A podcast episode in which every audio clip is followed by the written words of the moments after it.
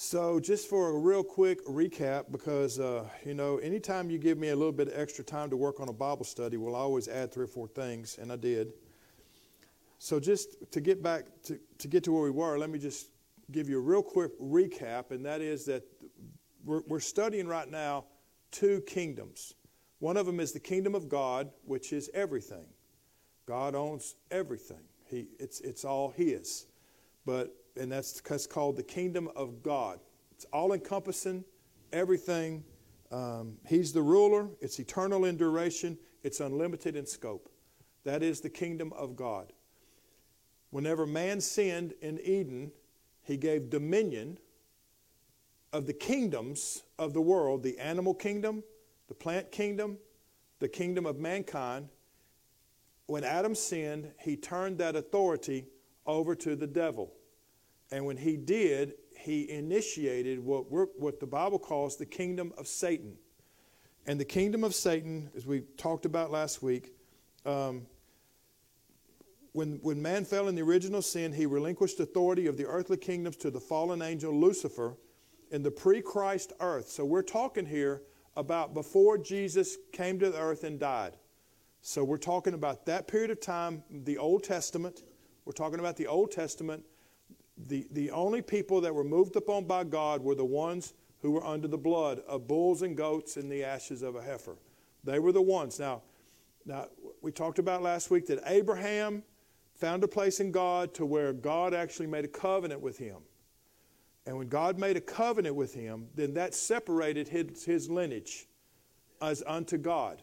So the Jewish people, uh, the descendants, you know, I'm going to tell you something amazing, something that always amazes me every time I read it. The, the descendants of Abraham, which you know, that's Abraham, Isaac, Jacob, that whole line, they're, they're separated unto God. Just like God separated the firstborn unto him, he separated that line of Abraham because of, because of Abraham, and he cut a covenant with him.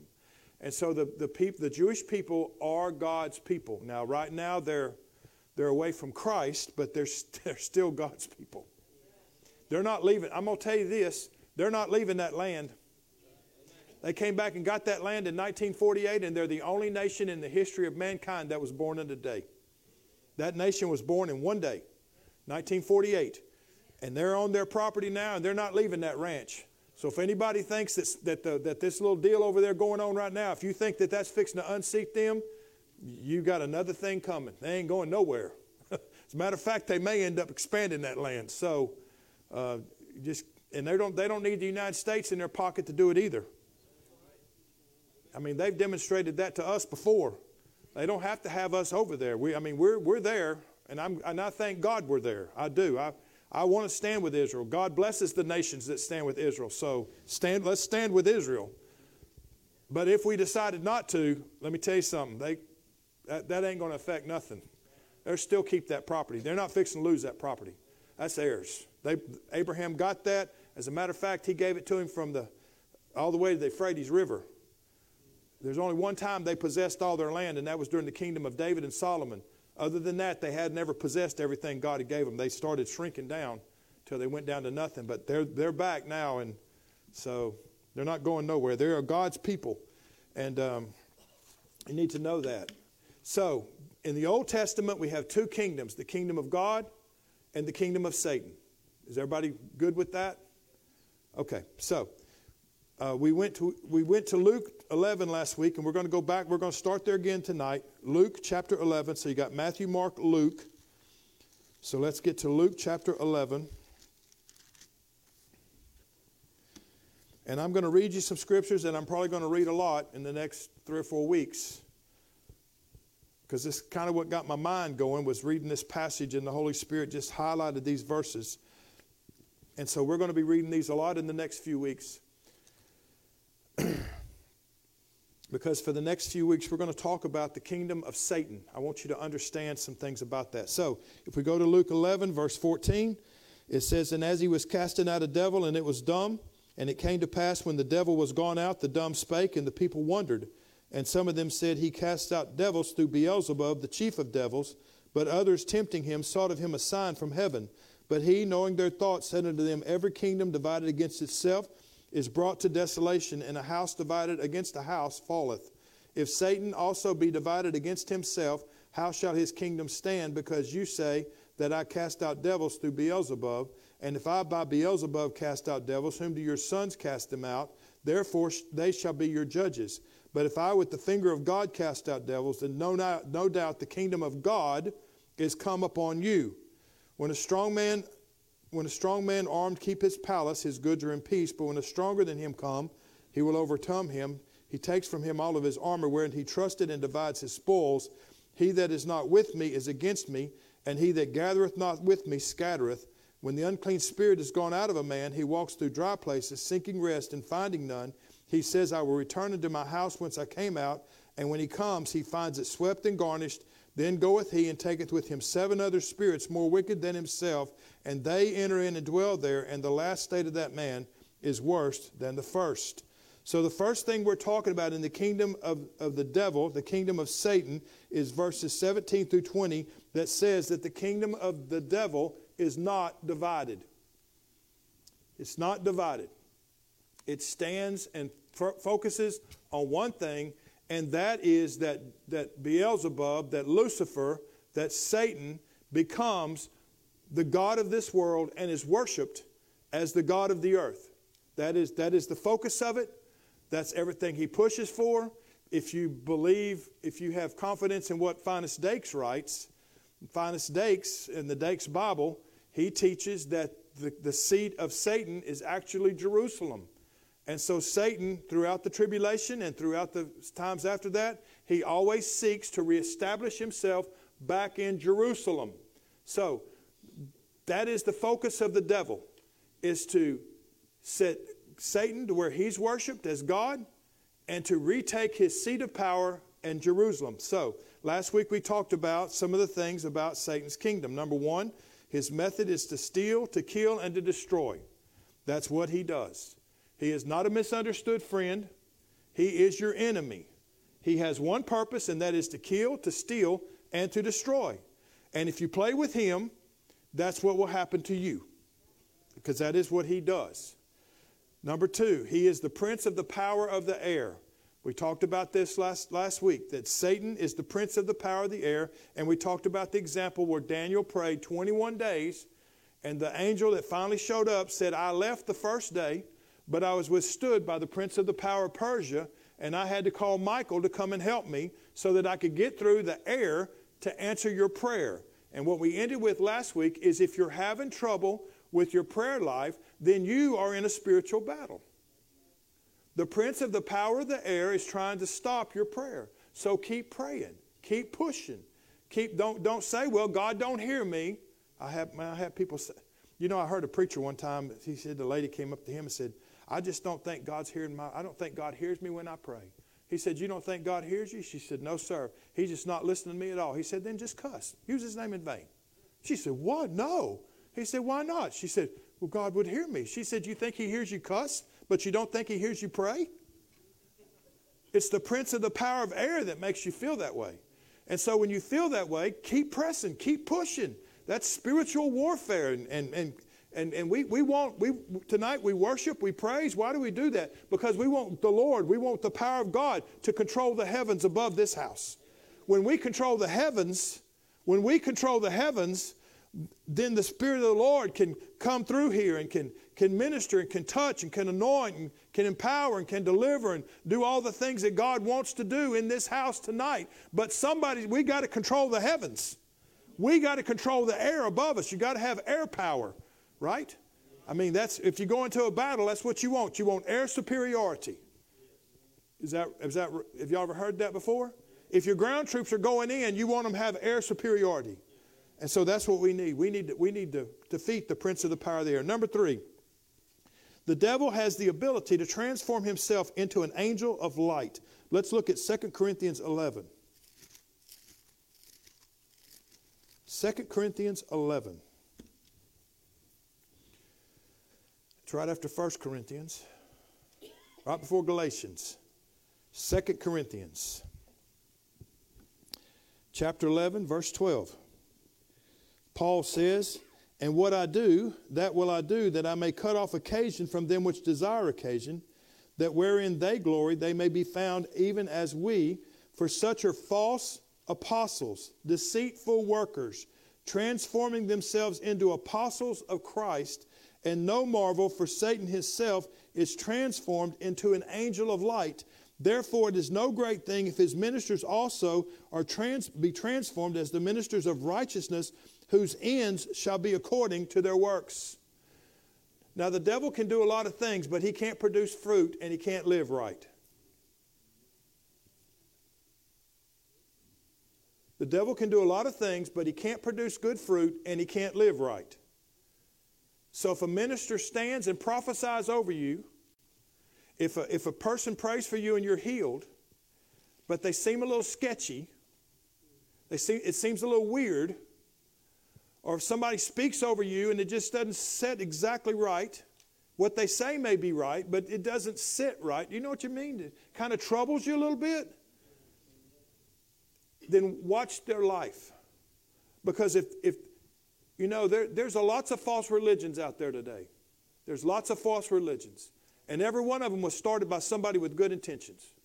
Every one of them started with somebody that had good intentions who got down a trail and the devil showed up as an angel of light and convinced them that they were right and everybody else was wrong. And they started off, I'm talking about Christian religions here. I'm not talking about Hinduism. I'm talking about Christian religions or, or religions that claim to be Christians. You know, they, they started off good. They started off with a good thought. But the, the angel of light down there deceived them somewhere and they got off into some kind of weird something and so now we have lots of false religions in the Christian faith that are not right, that are, that are just as confused as a, as, a, as, a, as a butterfly and a bass drum. They are, they're totally wrong, but they're convinced they're totally right. And it's because an angel of light. And, and, and in order to separate them, all you have to do is look at the fruit they produce and see if they live right. Because the devil can't do those things. He cannot. He can transform himself into an angel of light, but he can't live right. So let's look at 2 Peter. That's back in the back, right before 1 John. So if we go back here to 2 Peter, right before verse 1 John, the second chapter, verses 17 through 19 gives us some characteristics of false prophets.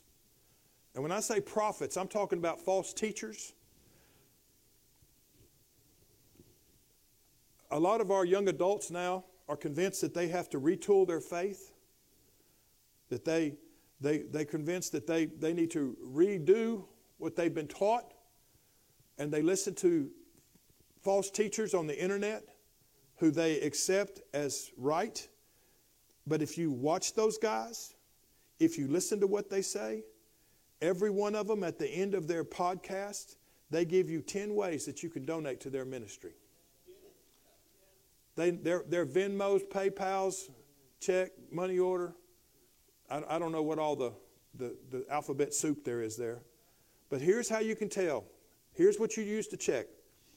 These are wells without water. They're dry. They sound right, but there's no water. They're clouds that are carried about with a tempest. To whom is, who is to whom the midst of darkness is reserved forever. They speak great swelling words of vanity. They allure through the lusts of the flesh, through much wantonness. Those that were clean escaped from them who live in error. Through much wantonness. Wantonness is things that exceed normal limits. Things that exceed the normal limits. That's, that's wantonness. If, if, you preach, if you preach faith to the point that nobody can live it, if you preach faith to the point that nobody can live it, do you know what I'm talking about there? If, if, you, if, if you preach it to the point that nobody can live it, it moves outside the normal limits of what's possible for a human to do, then, then that's not right. The, the, the subject is right. There's certainly faith. Without faith, it's impossible to please God. But if you preach faith to the point that nobody can live it, then that's wantonness and that's that's, that's, a, that's not a good teaching. And it's going to cause people to fall back into condemnation and into, and into problems because nobody lives such a charmed life that nothing ever happens to them because they have faith in God. Nobody lives that way. You can't possibly live like that. You're in the world.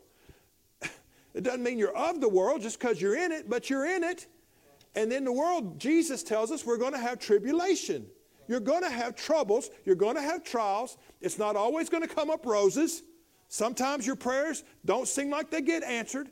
But if you preach faith so strong that nobody can possibly live it,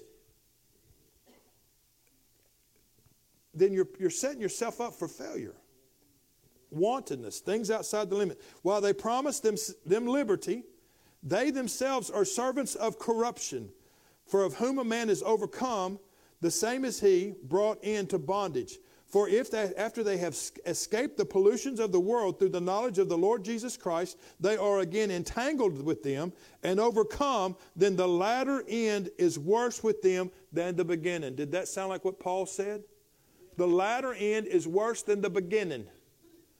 Because then you don't know what you're believing. You're all confused. So the devil can transform himself into an angel of light and that's why God gave us a written word. This is the authority. Don't tell me you had a vision and your vision doesn't line up with this word. I don't care if you can put together 70 scriptures and make it line up.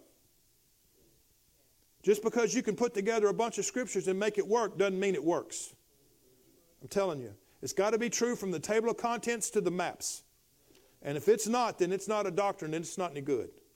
I, I don't care how many scriptures you can put together. If it, if it doesn't line up with this word, I don't care how strong your vision was. I don't care if Gabriel himself showed up and lifted you up by the hair and carried you to Beaumont and showed you the vision. I don't care. Because I'm telling you, there's, there's going to be some, in the last days, there's going to be people deceived by these kind of guys, and you got to be careful because the devil himself will transform himself into an angel of light. And what's his purpose? to kill, to steal, and to destroy. Let's move on.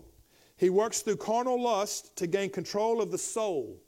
Now, your soul is your mind, your will, and your emotions. And he works through those carnal lusts to, to bring us and uh, bring those things under control. Let's go to Second Corinthians. So we should have stayed over there. We're just going back. Second Corinthians. We're going to go this time to verse 10.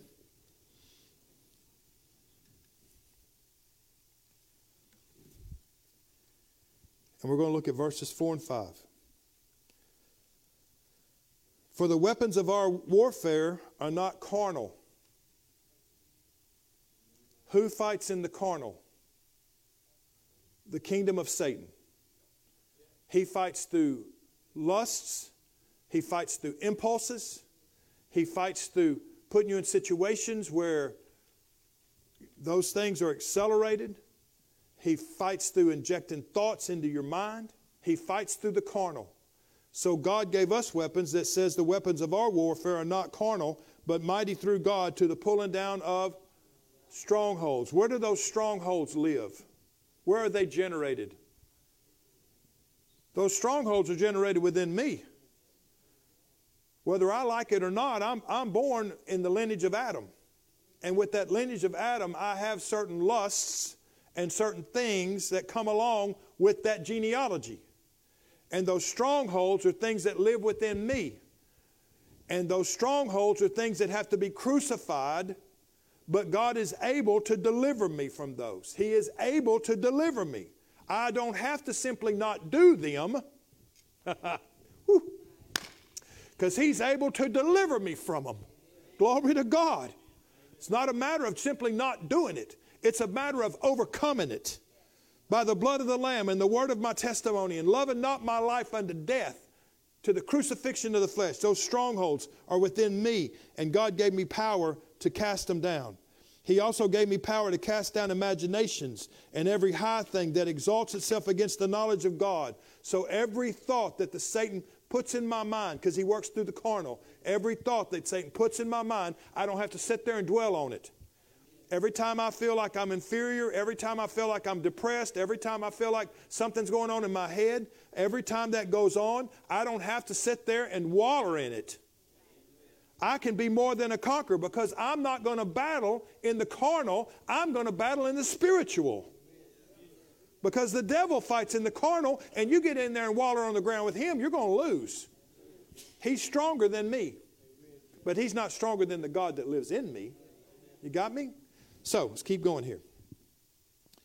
Um, bringing into captivity every thought unto the obedience of Christ, and having a readiness to revenge all disobedience when my, diso- when my obedience is fulfilled. So the devil works through the carnal, through, through lusts, through, through injecting thoughts. He works through the carnal, but he can't win in the spiritual. Number, number E, he is a liar. Say that with me. He is a liar. He's still a liar. He can't talk the truth. There's no truth in him. He is a murderer. Say that with me. He is a murderer. And he's a murderer without remorse. He doesn't care that it kills your children. He doesn't care that it rips your family apart. He doesn't care that it destroys everything you've built. He doesn't care. He has no remorse. He has no conscience. He's totally devoid of any, of any, any sense of, of responsibility. He has, he has no remorse. Let's look at uh, John 8.44. You're going to know this passage. Like I said, I'm, I, uh, I couldn't really find a, a good outline of somebody, so I, I just wrote down everything that I could think of um, that seemed to me to be a part of the kingdom of the devil, and this was one of them. John 8.44 Jesus says this of the devil. Um, in 844, he tells the, the Pharisees that are arguing with him, he says, You are of your father the devil. The lusts of your father you will do. That's those strongholds. The lusts of your father you will do. He was a murderer from the beginning and abode not in the truth because there's no truth in him. When he speaks a lie, he speaks of his own, for he is a liar and the father of it. He is a liar. Now, let me tell you something about a lie. Told you this before, but it's still true. Any good lie is about 70% true. You can't tell a good lie unless a lie has a lot of truth in it. Jesus, he, told, he told Jesus, he says, the scripture says, cast yourself down and your angels will bear you up, lest you dash your foot against a stone. But he didn't, he didn't quote all that scripture. He just quoted part of it. He quoted the part of it that fit what he was lying about. If you look that scripture up, he didn't quote the whole thing. And that's what he'll do to you. He'll just quote bits and pieces, he'll just tell you parts. But he's a liar. He's still a liar, and he's a murderer, and he's still a murderer, and that's part of his kingdom. Number F, he seeks to destroy those weak in the faith. 1 Peter 5 8.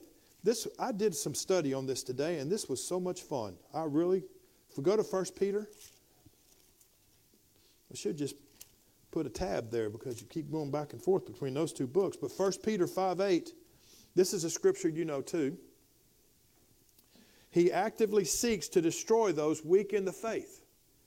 1 Peter 5 8 says this Be sober, be vigilant, because your adversary the devil, as a roaring lion, walketh about, seeking whom he may devour. So if you look on your sheet, you'll find out that that word roaring means this used especially with the cries of wild beasts when ravenous with hunger. Ravenous with hunger. So he's not just passively looking, he is actively looking.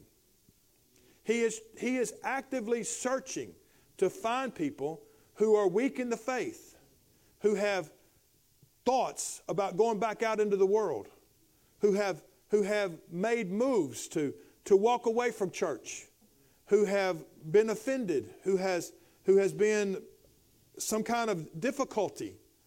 Maybe God didn't answer your prayer the way you thought it should have been answered, and, and, and, and now you're a little bit upset about it.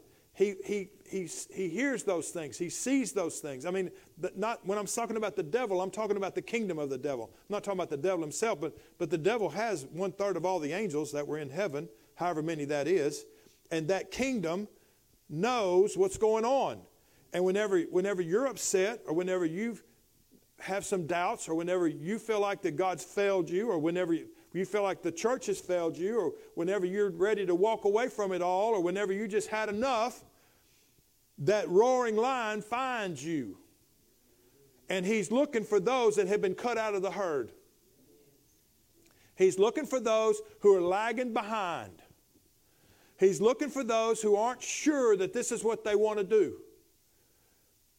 And when he finds those, he further cuts them out of the herd because he's a liar and he's a murderer.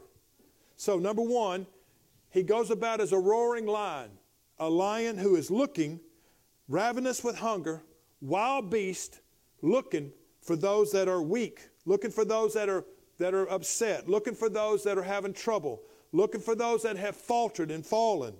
He's looking for those to attempt to cut them out of the herd and destroy them. He goes on to say the word devour, looking for those he may devour, that word literally means to drink down or to bring utter destruction. So we go back to the kill, steal, and to destroy. So uh, the pulpit commentary had it was really good. It said the words express the restless energy of the wicked one. He cannot touch those kept by the power of God, but he eagerly looks for any lost sheep that may have wandered from the fold. He roars in the craving of his heart for prey. So the devil is actively seeking people who are in the kingdom of God, who have become discouraged, who have, who have become disenamored. You know what I mean by that? Just not sure, not sure they want to keep serving God, who have been who have gone into depression, who have gone into frustration, who have been offended, who have, who have maybe just decided that it's just not worth it anymore. I mean, every, some people get to the point that they say, you know, I just, this just isn't worth it. It's just too much of a struggle. I'm, I'm not interested in that anymore. And When they do, that devil roars and he's seeking those, seeking whom he may devour. That's part of the kingdom of, the, of Satan. Let me pause here for just a minute. Does anybody have any questions or comments? Uh-huh. And I told my daughter I'd help her move from uh, up to uh, Cleveland, Ohio. And I told her, I said, you know, I got to see your new house. Uh, I accomplished everything. I planted my younger brother. I watched my oldest grandson get married. Uh, a couple days apart, that'll tear your heart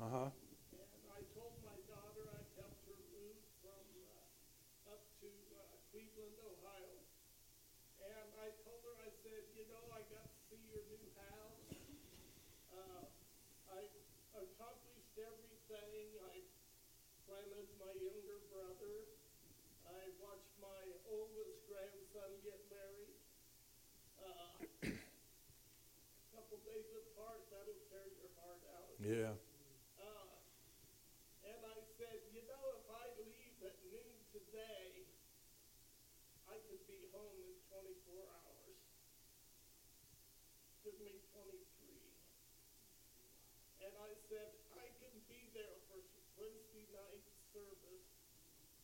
And I got to traveling at night, and my eyes don't always see everything at night.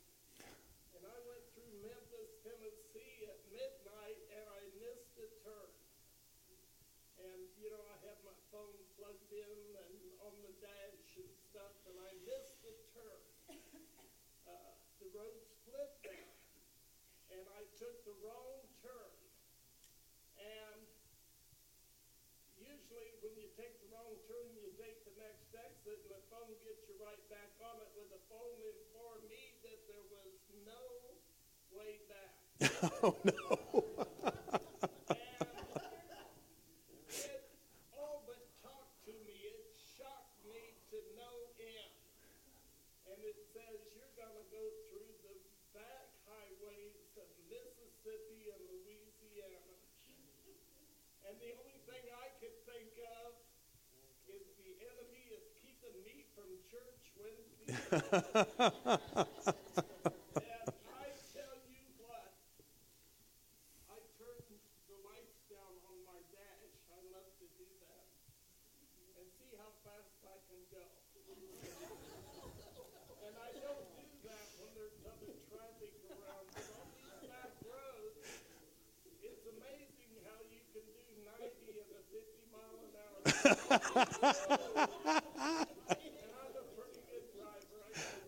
came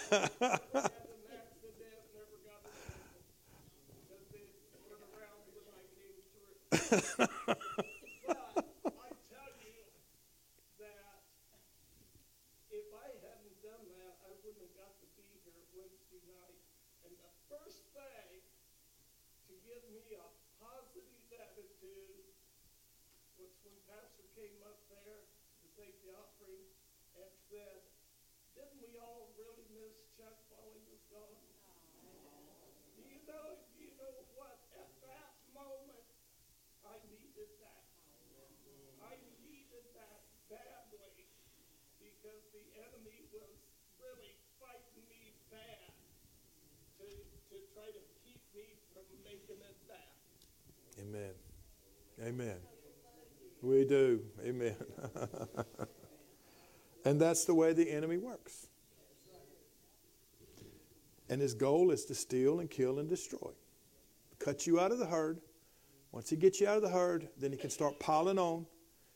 And eventually, if you, if you do, anyway, that's how he works. Anybody else?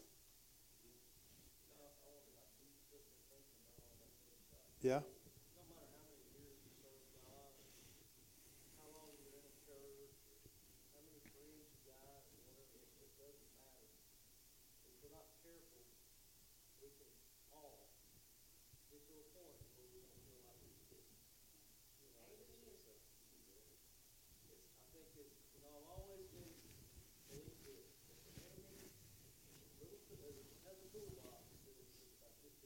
Yep.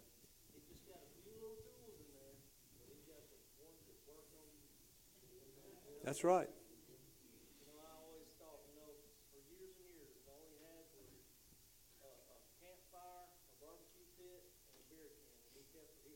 hostage. That's all it took. That's all it took. That's all it took for him to keep us, keep us in that place. But That's right. now we're saved, so now he's got a different set of.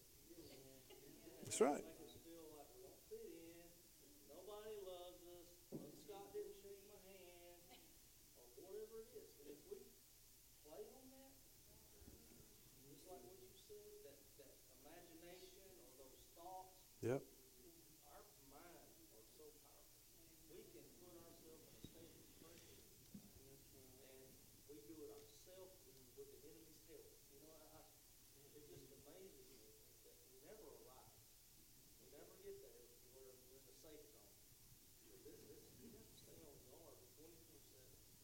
do. Because if we don't, we will find ourselves like just what- exactly what you said. It it kind of eases us off. And it's not a sudden move. No. It's a, it eases us away. And eventually we find ourselves on the outside Right. We to avoid. We have to. Because once you get on the outside, I'm just going to tell you from, from, from watching church people from, for at least 60 years of my life, once you get on the outside, it's not easy to come back in. You can even come back to church. But I'm going to tell you what happens. If you get on the outside and you come back for a period of time and you come back to church, what you're going to find is that you come back in expecting to be where you left. But when you come back in, you're not at that point. So you come in and you try to feel the Lord, you try to experience God, you, you repent, you do whatever you do, and you walk out of here, and the first thing that goes in your head is, well, it's just not the same. It's just not the same. And you have to overcome that. You have to keep coming. You have to keep pushing. You have to keep until God breaks those things that you've let get back on you again, till He breaks through that again, because who's the prince of the power of the air? You got to wait till God gives you the strength to break through those things again so that you can once again be in that position. And He will. But you've got to overcome these carnal battles in order to get there because the devil has got you and he's rag, shaking you like a rag doll. And unless you, unless you get back to Christ, he'll eventually destroy you. And it's, it's a struggle. It's not, it, people, I've, I know people think that they can go out and just live for the devil for a little while and just come back and it'll be good. Well, I tell you this, I've watched it over and over and over, and it's a rarity. There are people that do, and I praise God for them, but it's, it's not easy. So here we go. Number, number G. The devil and his kingdom stops the hearing of God's word. Let's look at Matthew. Let me see, is there, is there any first or second Peters in here? No, okay, so we'll just go into Matthew. Let's go back to the beginning of the New Testament, Matthew chapter 13. Now, in case you want to really sound smart, you can tell people, oh, yeah, I'm familiar with the parable chapter, because that's what chapter 13 is called. So, you know, if you say those kind of things, people think, ooh, he really knows the word of the Lord. Well, Matthew 13 is the parable chapter, so it's just full of parables. So, Matthew 13, the parable chapter, we're going to look at the parable of the sower. And in verse thir- chapter 13, verse 19, Jesus says these words. Verse 18, he says, Hear ye therefore the parable of the sower.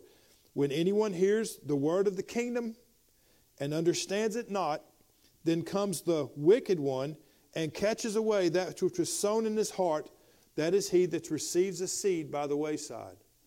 So, whenever Sunday morning, whenever we're preaching and God's dealing with men's hearts and God's dealing with their lives and people are making decisions, the devil is active looking for those who didn't respond, who didn't make a move, who didn't, who didn't, who felt the conviction power of the Holy Spirit, but, but refused to make a move. And when they walk out the door, because we control the air in here, when, he walk, when that person walks out the door, then he seeks to steal that seed that was planted in their heart. We have praise and worship to plow the ground so that the preaching of the word can put seed in that freshly plowed ground. That's the purpose of what we do. And whenever that ground is hard and you put seed out there and the response is not made, then when that person goes out the door, the devil works to steal that seed from that hard ground. He, he seeks to stop the preaching of God's word.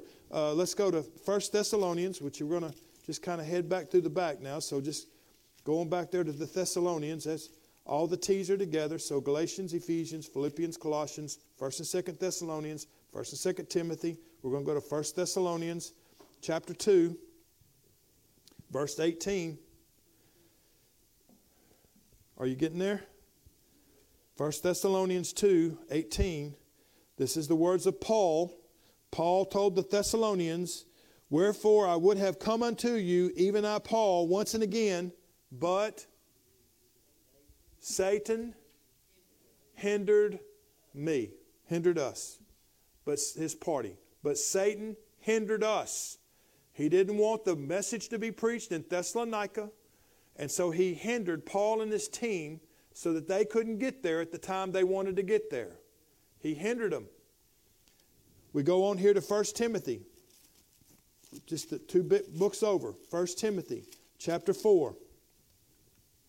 Satan hindered Paul from being able to preach the gospel. 1 Timothy chapter 4, verses 1 and 2.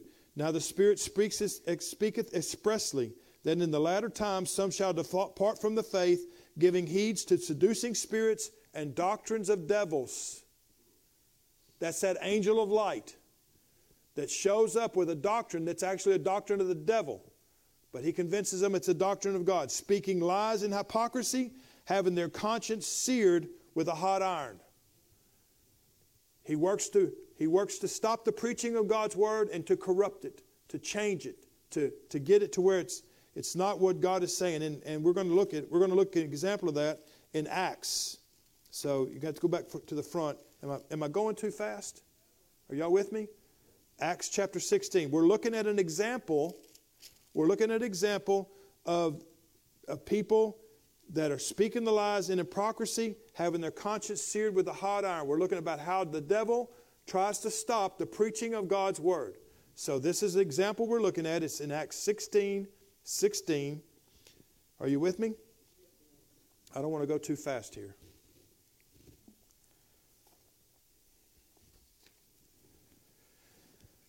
Acts 16 says this this is Paul. He's in, uh, I think he's in Philippi. Yeah, he's in Philippi. And it came to pass that as we went to prayer, a certain damsel possessed with the spirit of divination. Now, does anybody's Bible say something besides divination? Does anybody's Bible say python or python? Is it written over there in a column somewhere? My, mine has it in the, in the notes on the side. That, that word divination um, is a specific type of divination. It's, it's, it's of the, the temple of Apollo. And they had a sect of priests and priestess that were called Python or Pythian. And that is part of the name of Apollo. He supposedly killed a big snake that one of the other gods sent to kill him when he was born, and you know that Roman mythology. So Pythian is a specific sect of the, of the god Apollo. Are y'all with me? Python is a specific sect that's worshiped under the god Apollo, which was part of Greek mythology, or I think this is Roman mythology. So, so she was possessed with a, a spirit of divination, a particular spirit of Python, um, which brought her masters much gain by soothsaying. The same followed Paul and us and cried, saying, These men are servants of the Most High God, which show us the way of salvation. And this did she for many days. But Paul, being grieved, turned and said to the Spirit, I command thee in the name of Jesus Christ to come out of her. And he came out that same hour. So, if you read your sheet here, this is how, this is how they know what was going on. It says, The priest or priestess of Apollo, divination, Python, one of the names of the god Apollo, pretended to be inspired. Probably were inspired, obviously, by a demonic force. They were inspired. When they did that, they became violently agitated during periods of inspirations, and they gave responses to requires as regarded as the oracles of the god Apollo.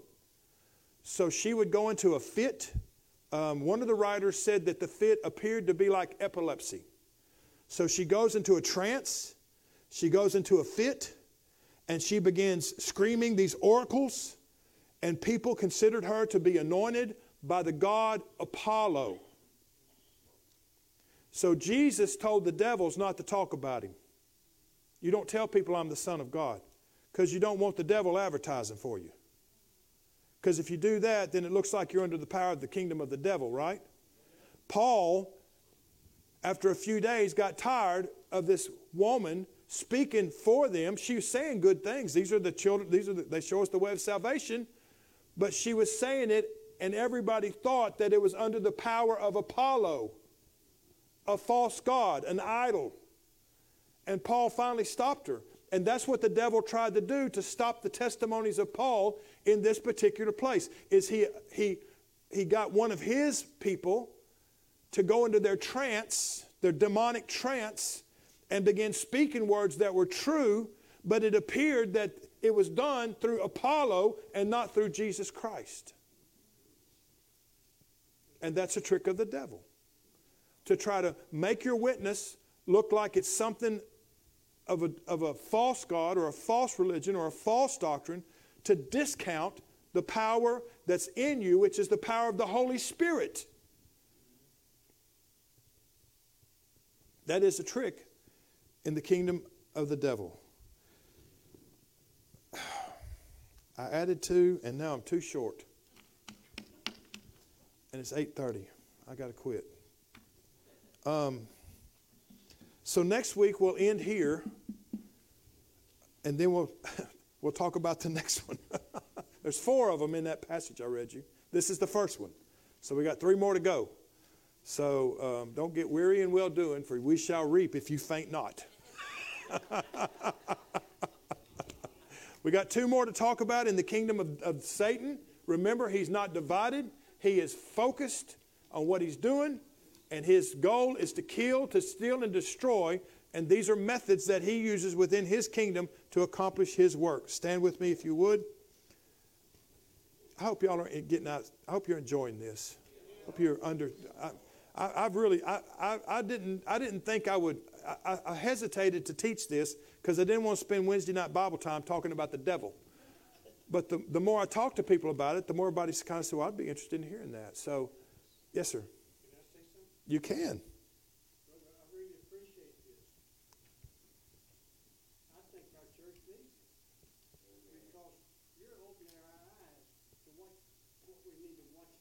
Yeah.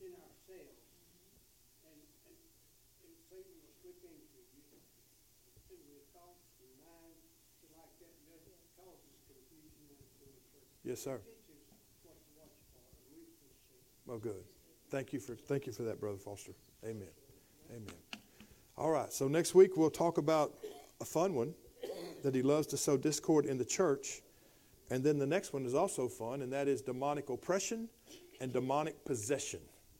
We're going to talk about those two. So we may not get past that next week, or we might. So, Heavenly Father, thank you, Lord God, for wisdom. Thank you, Lord God, for this congregation, Lord, that's anxious to hear, Father God, what you have revealed in your word, O God. Help us, O God, to make your word a lamp unto our feet and a light unto our path. Lead us and guide us and direct us, O God, that we may miss all the tricks and all the wiles of the devil, Lord God.